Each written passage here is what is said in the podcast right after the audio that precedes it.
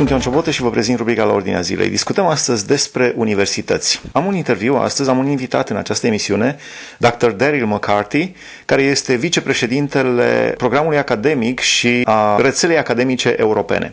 Ce fac? Strâng împreună profesori creștini din universități și își uh, împărtășesc uh, problemele și situațiile de zi cu zi. Venind spre acest interviu, vorbeam cu fiul meu cel mai tânăr și am spus că o să am un interviu cu uh, un profesor dintr-o universitate din Occident și îmi spunea despre ce și spuneam despre rolul profesorilor în creștini în universități și mă întreba fiul meu care e problema cu această situație. Și spuneam, acolo în universități sunt băieții răi. Din universități pleacă marile idei, din universități pleacă trendurile la nivel global. Așa că astăzi cred că va fi un interviu deosebit de, de interesant. Domnule doctor Daryl McCarthy, care este scopul acestei rețele academice europene, European Academic Network? European Academic Network is a part of a movement called the European Leadership Forum.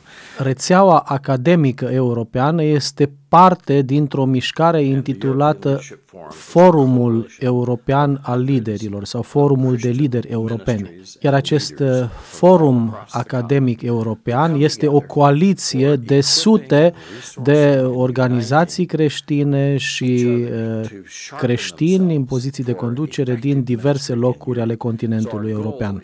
Toți aceștia vin la oaltă pentru a se sprijini unii pe ceilalți, pentru a se echipa reciproc pentru lucrarea pe care o desfășoară în Europa. Scopul nostru este dublu. Pe de o parte, să întărim biserica din Europa și să evangelizăm Europa.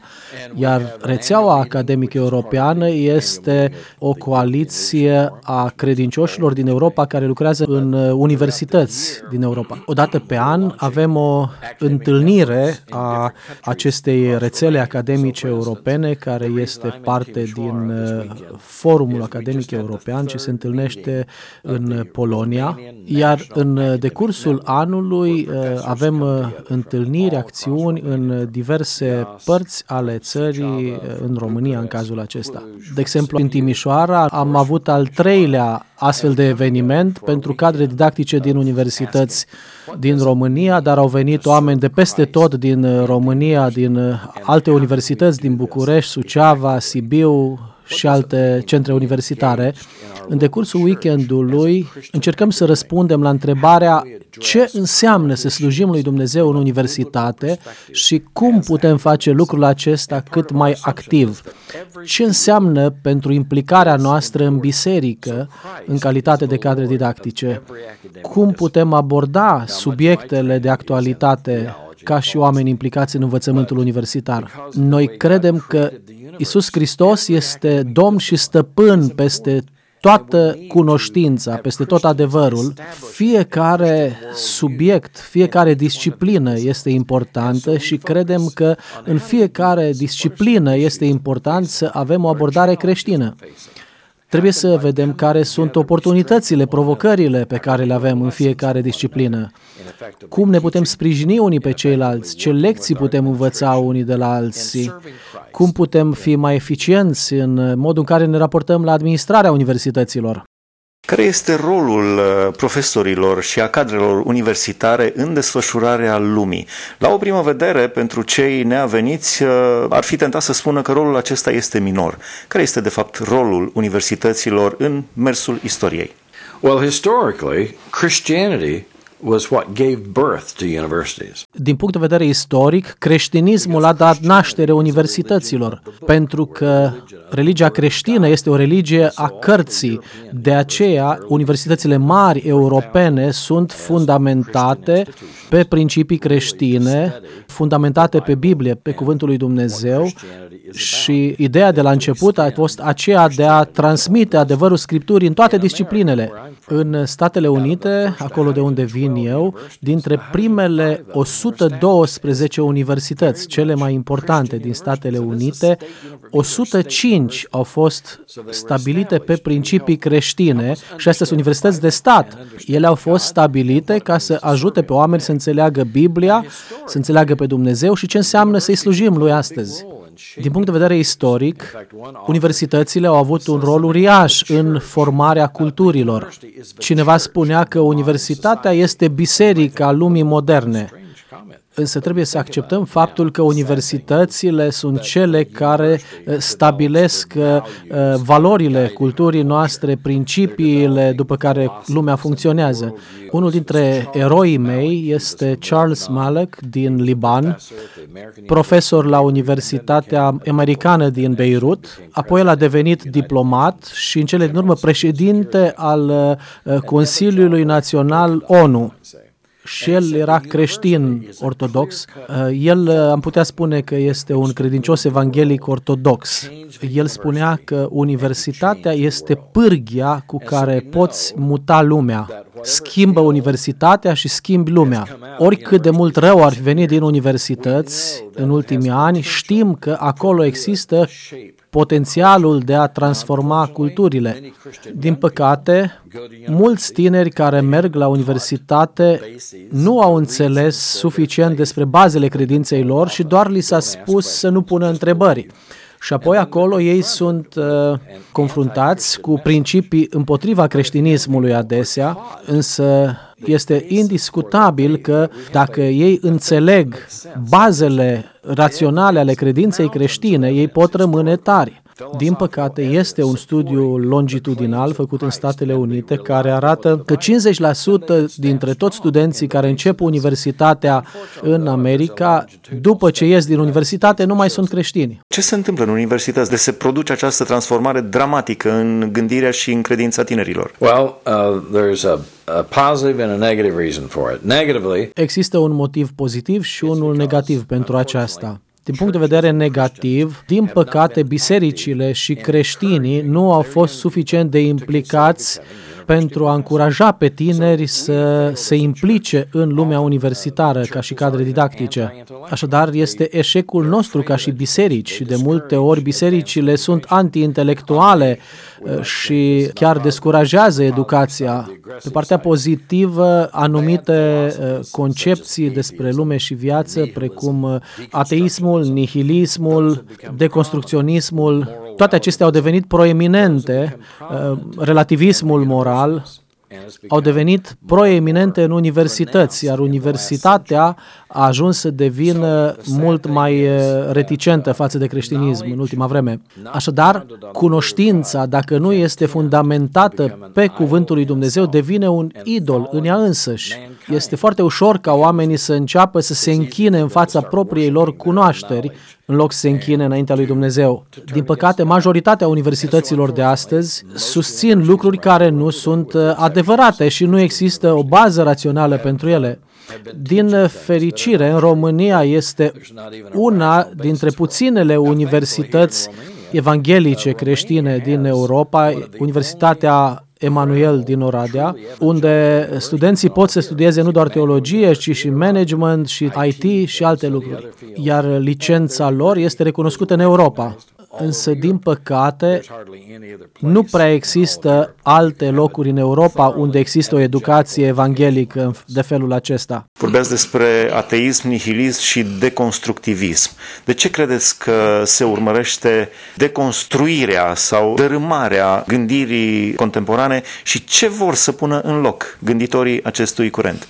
Well, I, I think we have to to look at it uh, from a biblical perspective and realize. Cred că trebuie să privim la aceasta dintr-o perspectivă biblică. Omenirea este în răzvrătire împotriva lui Dumnezeu, iar la sfârșitul zilei, majoritatea oamenilor fără Hristos spun nu vreau ca Dumnezeu să stăpânească peste viața mea.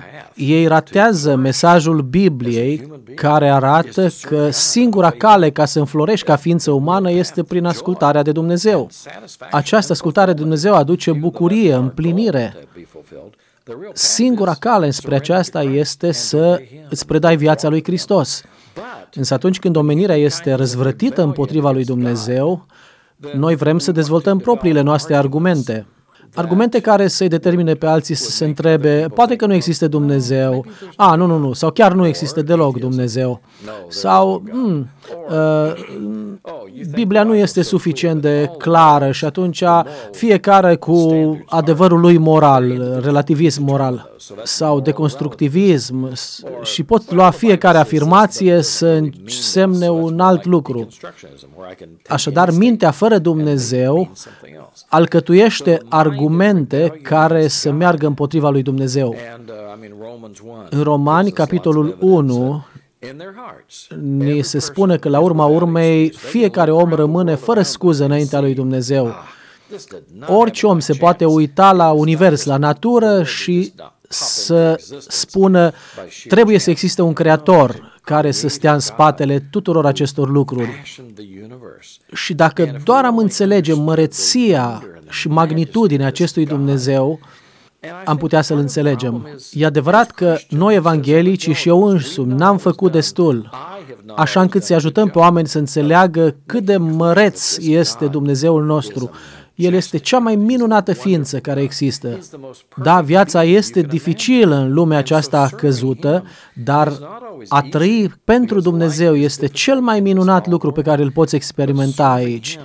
Și toate acestea ne aduc aminte de jertfa lui Hristos pentru mântuirea noastră, căci altfel noi trăim cu vinovăție. Prin Hristos avem iertare pentru păcatele noastre. Însă atunci când oamenii sunt răzvrătiți împotriva lui Dumnezeu, vom produce argumente împotriva lui. Martin Luther a fost un uh, mare profesor universitar, însă el a susținut că rațiunea fără credință este dușmanul lui Dumnezeu. Însă Dumnezeu ne-a dat minți Dumnezeu ne cheamă să gândim, ne îndeamnă să căutăm înțelepciunea, cunoașterea. Deci nu trebuie să ne temem de nici un fel de cunoaștere. Putem întreba orice lucru vrem. De aceea, creștinii nu trebuie să se teme de educație uh, aleasă. Eu am spus mereu copiilor mei lucrul acesta, da, veți avea profesori care o să se opună credinței voastre și uh, vor fi întrebări la care nu veți ști răspunsul. Nu vă temeți de întrebări, aduceți-le acasă, vorbim despre ele și o să căutăm răspunsuri, pentru că credința creștină are sens. Dumnezeu este dincolo de rațiunea noastră, însă credința noastră este una rațională ea este clădită pe rațiune. Uh, prin Harul lui Dumnezeu am crescut într-o credință creștină, părinții mei erau creștini, însă eu am vrut să mă întreb, eu însumi, de unde știu că Biblia e de încredere? De unde știu că Isus e Fiul lui Dumnezeu? Vreau anumite dovezi care să-mi satisfacă mintea. Da? Există munți de dovezi logice, științifice, care susțin credința creștină. Tot ce trebuie să facem noi este să ne facem tema de casă pentru a înțelegem raționalitatea credinței noastre și să fim îndrăzneți în a proclama Evanghelia, atunci când vorbim cu oamenii din societatea noastră, din jurul nostru, să nu-i descurajăm să pună întrebări, din potrivă, să încurajăm să le pună. Am o întrebare la care n-am găsit încă răspuns. De ce în foarte multe universități și foarte mulți universitari din uh, Occident susțin uh, marxismul, susțin socialismul? S-a văzut în Europa de Est ce s-a întâmplat în uh, fosta Uniune Sovietică, în țările din Est, în Corea de Nord ce se întâmplă. China e ceva altfel deosebit ce se întâmplă acolo. Dar de ce se susțin aceste idei care sunt clar, n-au legătură nici cu economia de piață, n-au legătură legătură nici cu morala, nici cu bunul mers al societății. De ce totuși susțin aceste idei? Well, that, that is exactly the question that uh, many Christians in America are asking. Aceasta este o întrebare pe care mulți creștini din America întreabă. Cum se face că atunci când există atâtea dovezi că marxismul a fost unul dintre cele mai mari dezastre din istorie, cum se face că avem profesori universitari în America, uh, oameni care susțin că ei cred în marxism. Singurul răspuns pe care eu îl pot da, fără să fiu făcut cercetări specifice în direcția aceasta, răspunsul este că există o dedicare față de anumite credințe oarbe care sunt destructive. Uh, Biblia spune că Diavolul a venit să ucidă, să mintă și să distrugă. Și el face lucrul acesta ajutând oameni din medii universitare să îmbrățișeze uh, filozofii ale morții, ale distrugerii. Nu trebuie să mergem mai departe decât a vedea cât de mulți uh, luptă pentru avort, uciderea unei ființe nevinovate. Cum să îndrăznești să iei o asemenea viață? Uh, te întrebi cum se poate așa ceva? În loc să spună că ei sunt pentru avort, ei spun că sunt pentru alegere. Diavolul încurajează bărbați și femei să-și dedice viețile unor astfel de filozofii ale răului. Scriptura spune că Dumnezeul acestui veac a orbit pe oameni așa încât ei să nu poată vedea slava și gloria lui Isus Hristos, care este chipul lui Dumnezeu. Vestea bună este că Isus Hristos a venit să ne vindece de această orbire și de aceea putem să ne bucurăm de cadre didactice universitare creștine care pot să confrunte de la egal la egal pe acești alți profesori universitari și să le spună uitați-vă cum stau lucrurile din punct de vedere științific, din punct de vedere sociologic, psihologic și observați că marxismul este o filozofie destructivă. De aceea eu mă rog ca Dumnezeu să ridice o armată de cadre didactice evanghelice care să lupte alături de Dumnezeu în aceasta. Tocmai am împlinit vârsta de 68 de ani și mă rog lui Dumnezeu să mai dea 20 de ani în care să pot să fac lucrul acesta, să încurajez cadre universitare evanghelice care să aibă creditele academice uh, și care să aibă o influență acolo. Oameni care se poată lupta și să poată arăta relevanța Evangheliei în fiecare disciplină studiată. Astfel, noi putem răspunde la această renaștere a marxismului în universități. Recent am citit o știre de pe BBC, de fapt din, uh, era un studiu publicat de revista Science, care spunea că nu există o genă a homosexualității. Drept urmare, toată nebunia cu transgenderismul și cu tot ce se întâmplă în acest moment uh, trebuie regândit, începând de la Organizația Națiunilor Unite până la guvernele care susțin aceste lucruri, toate trebuie regândite din moment ce cercetătorii au stabilit că nu există o asemenea genă. Uh, care credeți că este impactul unei idei de felul acesta asupra uh, mersului istoriei? Well, I think once again it's back to what does Satan want to do? He wants to kill, steal, and destroy. And one of the things he wants to destroy is a sense of truth. Încă o dată, cred că are de-a face cu ceea ce vrea diavolul să facă, să distrugă și să, să mintă. El vrea să distrugă adevărul. O parte importantă a filozofiei moderne este că nu există adevăr absolut. Când ai o cultură în cadrul căreia oamenii nu pot cădea de acord asupra un lucru care ar trebui să fie clar, cum este genul, atunci ai o problemă. Dacă pornești de la prezumția aceasta că poți alege să fii ceea ce vrei tu, atunci înseamnă că ne-am dedicat unui viitor nebun. Este ca și când ar spune că da, eu sunt uh, un uh, uh bărbat de culoare albă a pielii, de înălțime către 1,80, uh, un pic uh, greutate prea mare. Dacă dintr-o dată mă trezesc să spun, a, Știi ce sunt eu? Eu sunt de fapt o femeie neagră uh, care are un metru 40 înălțime. Nimeni nu o să mă creadă. Nimeni nu o să mă creadă pentru că dovezile arată altfel. Acum legat de problema aceasta a genei pentru orientare sexuală, Chiar dacă cineva spune, uh, da, eu așa m-am născut, uh, nici măcar această afirmație nu are greutate. Uh, soția mea are un doctorat în educație și a făcut multe cercetări în problematica aceasta. Și a mereu spune ascultătorilor, uitați-vă, eu m-am născut uh, cu înclinația să mint. Mulți bărbați s-au născut cu tendința de a pofti. Vedeți, toți suntem născuți într-un anumit fel deformat, cum n-ar trebui să fim. Dar Dumnezeu nu ne vrea să rămânem așa. Toți suntem păcătoși, dar lucrul acesta nu este o scuză ca să pot spune atunci nu mai vreau să ascult poruncile Scripturii. Și vestea bună pe care o proclamă biserica pentru fiecare homosexual sau lesbiană care ascultă la acest program, vestea bună este că Isus Hristos a venit să ne răscumpere, să ne transforme.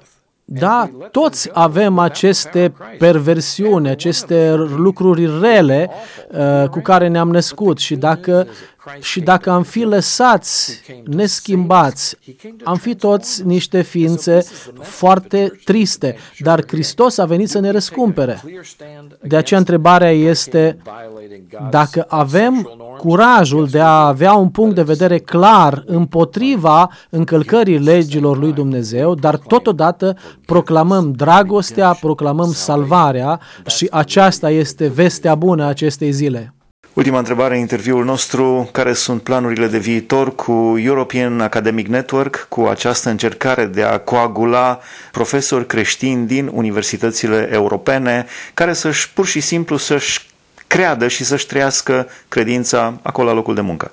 Well, our plan is to uh, continue We have an overall annual meeting each May in uh, Wisła, Poland. Planul nostru este să continuăm uh, cu întâlnirea noastră anuală în mai în Polonia, dar uh, voi fi în noiembrie în Kiev pentru o astfel de întâlnire a rețelei academice europene din Europa de Est. Deci o să fie acolo credincioși din mediul universitar, din spațiul rus. Lucrăm acum să lansăm acest proiect și în alte țări. Dacă sunt ascultători interesați, ei pot să meargă pe pagina noastră de internet, să găsească acolo adresa mea de e-mail, mă pot contacta, pentru că noi eh, dorim să multiplicăm proiectul acesta prin intermediul căruia să-i îndemnăm pe oamenii care lucrează în universități să facă această muncă de o cât mai bună calitate. Pagina de internet este euroleadership.org. Okay. The website is www.euroleadership.org. Euroleadership.org. Mulțumim frumos, stimați ascultători. Am stat de vorbă cu Dr. Daryl McCarthy. Am vorbit despre European Academic Network, o rețea de profesori din universități din Europa care vor să-și trăiască în mod real credința creștină, chiar acolo la locul de muncă și chiar dacă s-ar putea să fie persecutați sau chiar dați afară sau luați în râs de către colegii lor pentru că sunt altfel decât corectitudinea politică a zilelor pe care le trăim. Sunt Ioan Ciobotă, vă mulțumesc pentru atenție, Dumnezeu să vă binecuvânteze!